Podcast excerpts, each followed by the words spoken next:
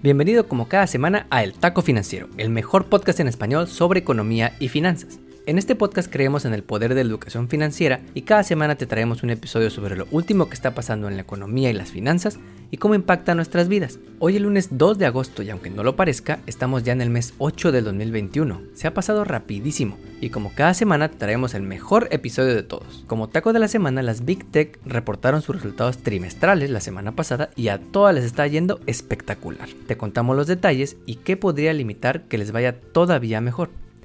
Antes de comenzar, la semana pasada el Fondo Monetario Internacional o FMI publicó sus actualizaciones de pronósticos económicos en su famoso World Economic Outlook o WEO. La primera línea de su reporte lo resume muy bien, cuando dicen la pandemia ha empeorado en varias partes del mundo desde que publicamos nuestro reporte de abril, y las economías cada vez están divergiendo más, debido al avance en la vacunación y el apoyo de los gobiernos en una serie de países. Mucho se habla de que en Estados Unidos ya tenemos a 7 de cada 10 adultos vacunados, pero debes saber que en las economías avanzadas en promedio es 40% de la población. Ok, suena bajo, pero ¿te imaginas menos del 20%?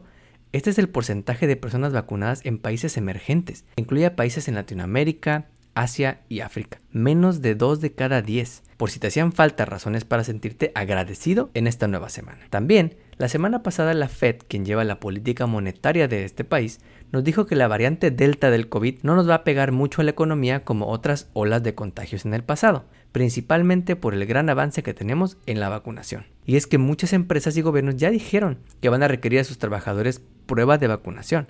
Esta semana ha sido parteaguas porque a menos que por razones médicas o religiosas no te puedas vacunar, Facebook, Google y Netflix ya dijeron que te vas a tener que vacunar. El estado de Nueva York ya también dio el aviso, así como más de 600 universidades y hasta Broadway en Nueva York. Sobre la pandemia, Biden dijo que si trabajas en su gobierno o te vacunas o te haces test a cada rato, porque nuevamente Aquí ya en todos lados te puedes vacunar. Es seguro, protege a tu familia, no requiere cita, eliges la vacuna. Con 7 de cada 10 adultos vacunados completamente, el me voy a esperar a ver si es segura la vacuna ya no aplica, cabrón. Vete a vacunar. Ahora sí, vamos con el taco de la semana.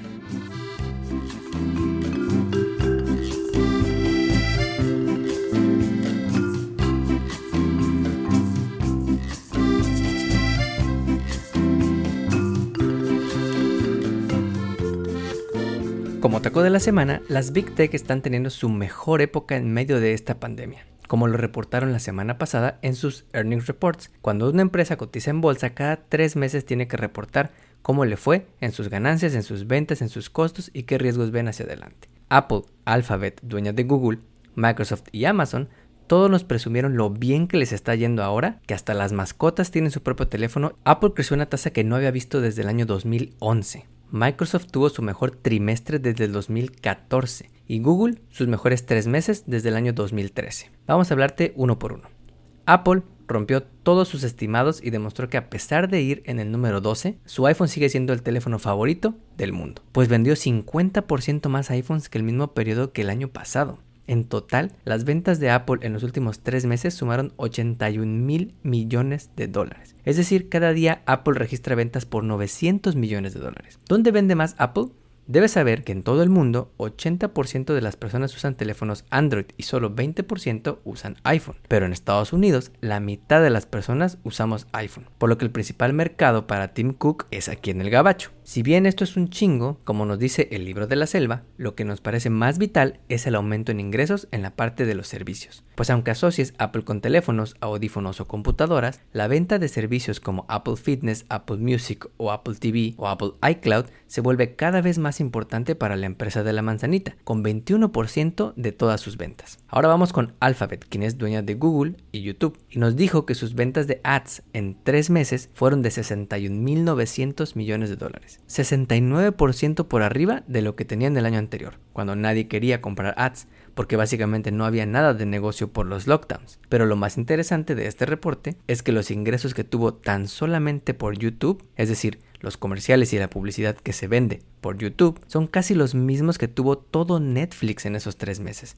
Ahí arribita de los 7 mil millones de dólares. Y eso solo es una parte del enorme negocio de publicidad que tiene Google. Por el lado de Microsoft nos dijo que sacó un 10 en su examen, pues reportó ingresos en los últimos tres meses de 46.200 millones de dólares, un aumento de 21% respecto al año anterior. Sus ganancias netas, que si recordarás tu clase de contabilidad, representan lo que queda de dinero después de que a las ventas le restan los costos de operación y los gastos administrativos, fueron de 16.500 millones de dólares, un aumento del 47% respecto al año anterior. Sin embargo, nos advirtieron que en su línea de negocio de computadoras se ha visto un poco afectado por los problemas de supply chain que existen no solamente aquí, sino en todo el mundo. Amazon por su parte logró por tercer trimestre consecutivo ventas por arriba de los 100 mil millones de dólares. Tres trimestres consecutivos, cabrón. Es una locura lo que hacen estos güeyes. Básicamente cada hora Amazon vende 53 millones de dólares en productos como esa bandera de México que te compraste para ver la Copa Oro en Houston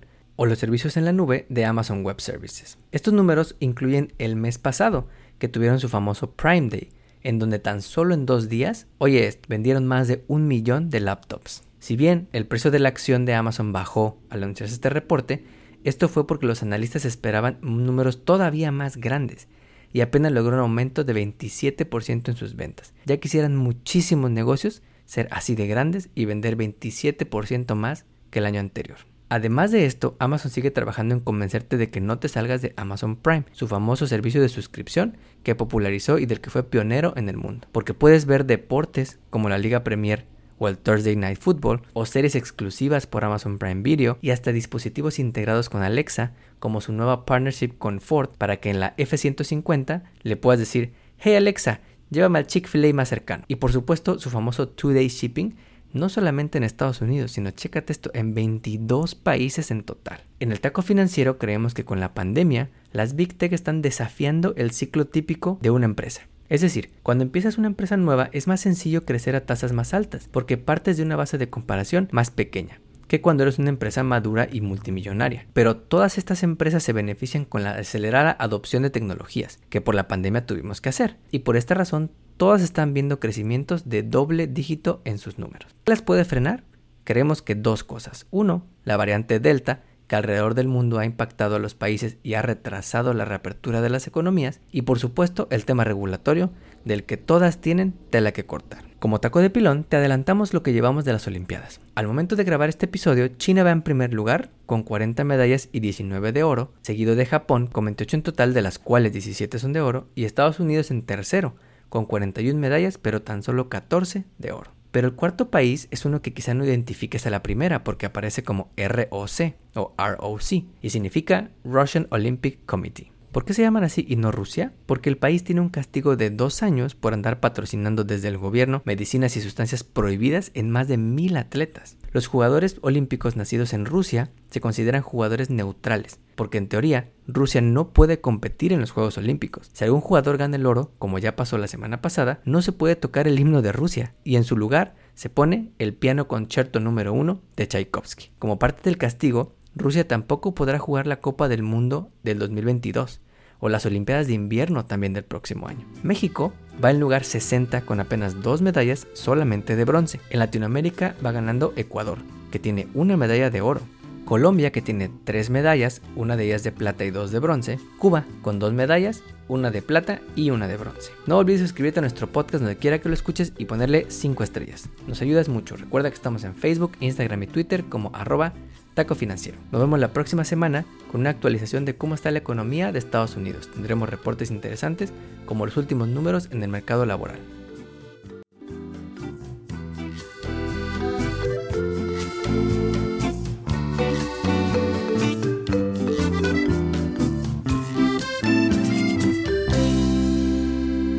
El podcast que acabas de escuchar, El Taco Financiero, refleja la opinión exclusiva del presentador o sus entrevistados y no representa la opinión de patrocinadores o terceros. El podcast tiene el objetivo exclusivo de informar y no busca promocionar la compra de acciones de empresas en específico. Tampoco es un reporte de investigación y no representa consejo legal o financiero.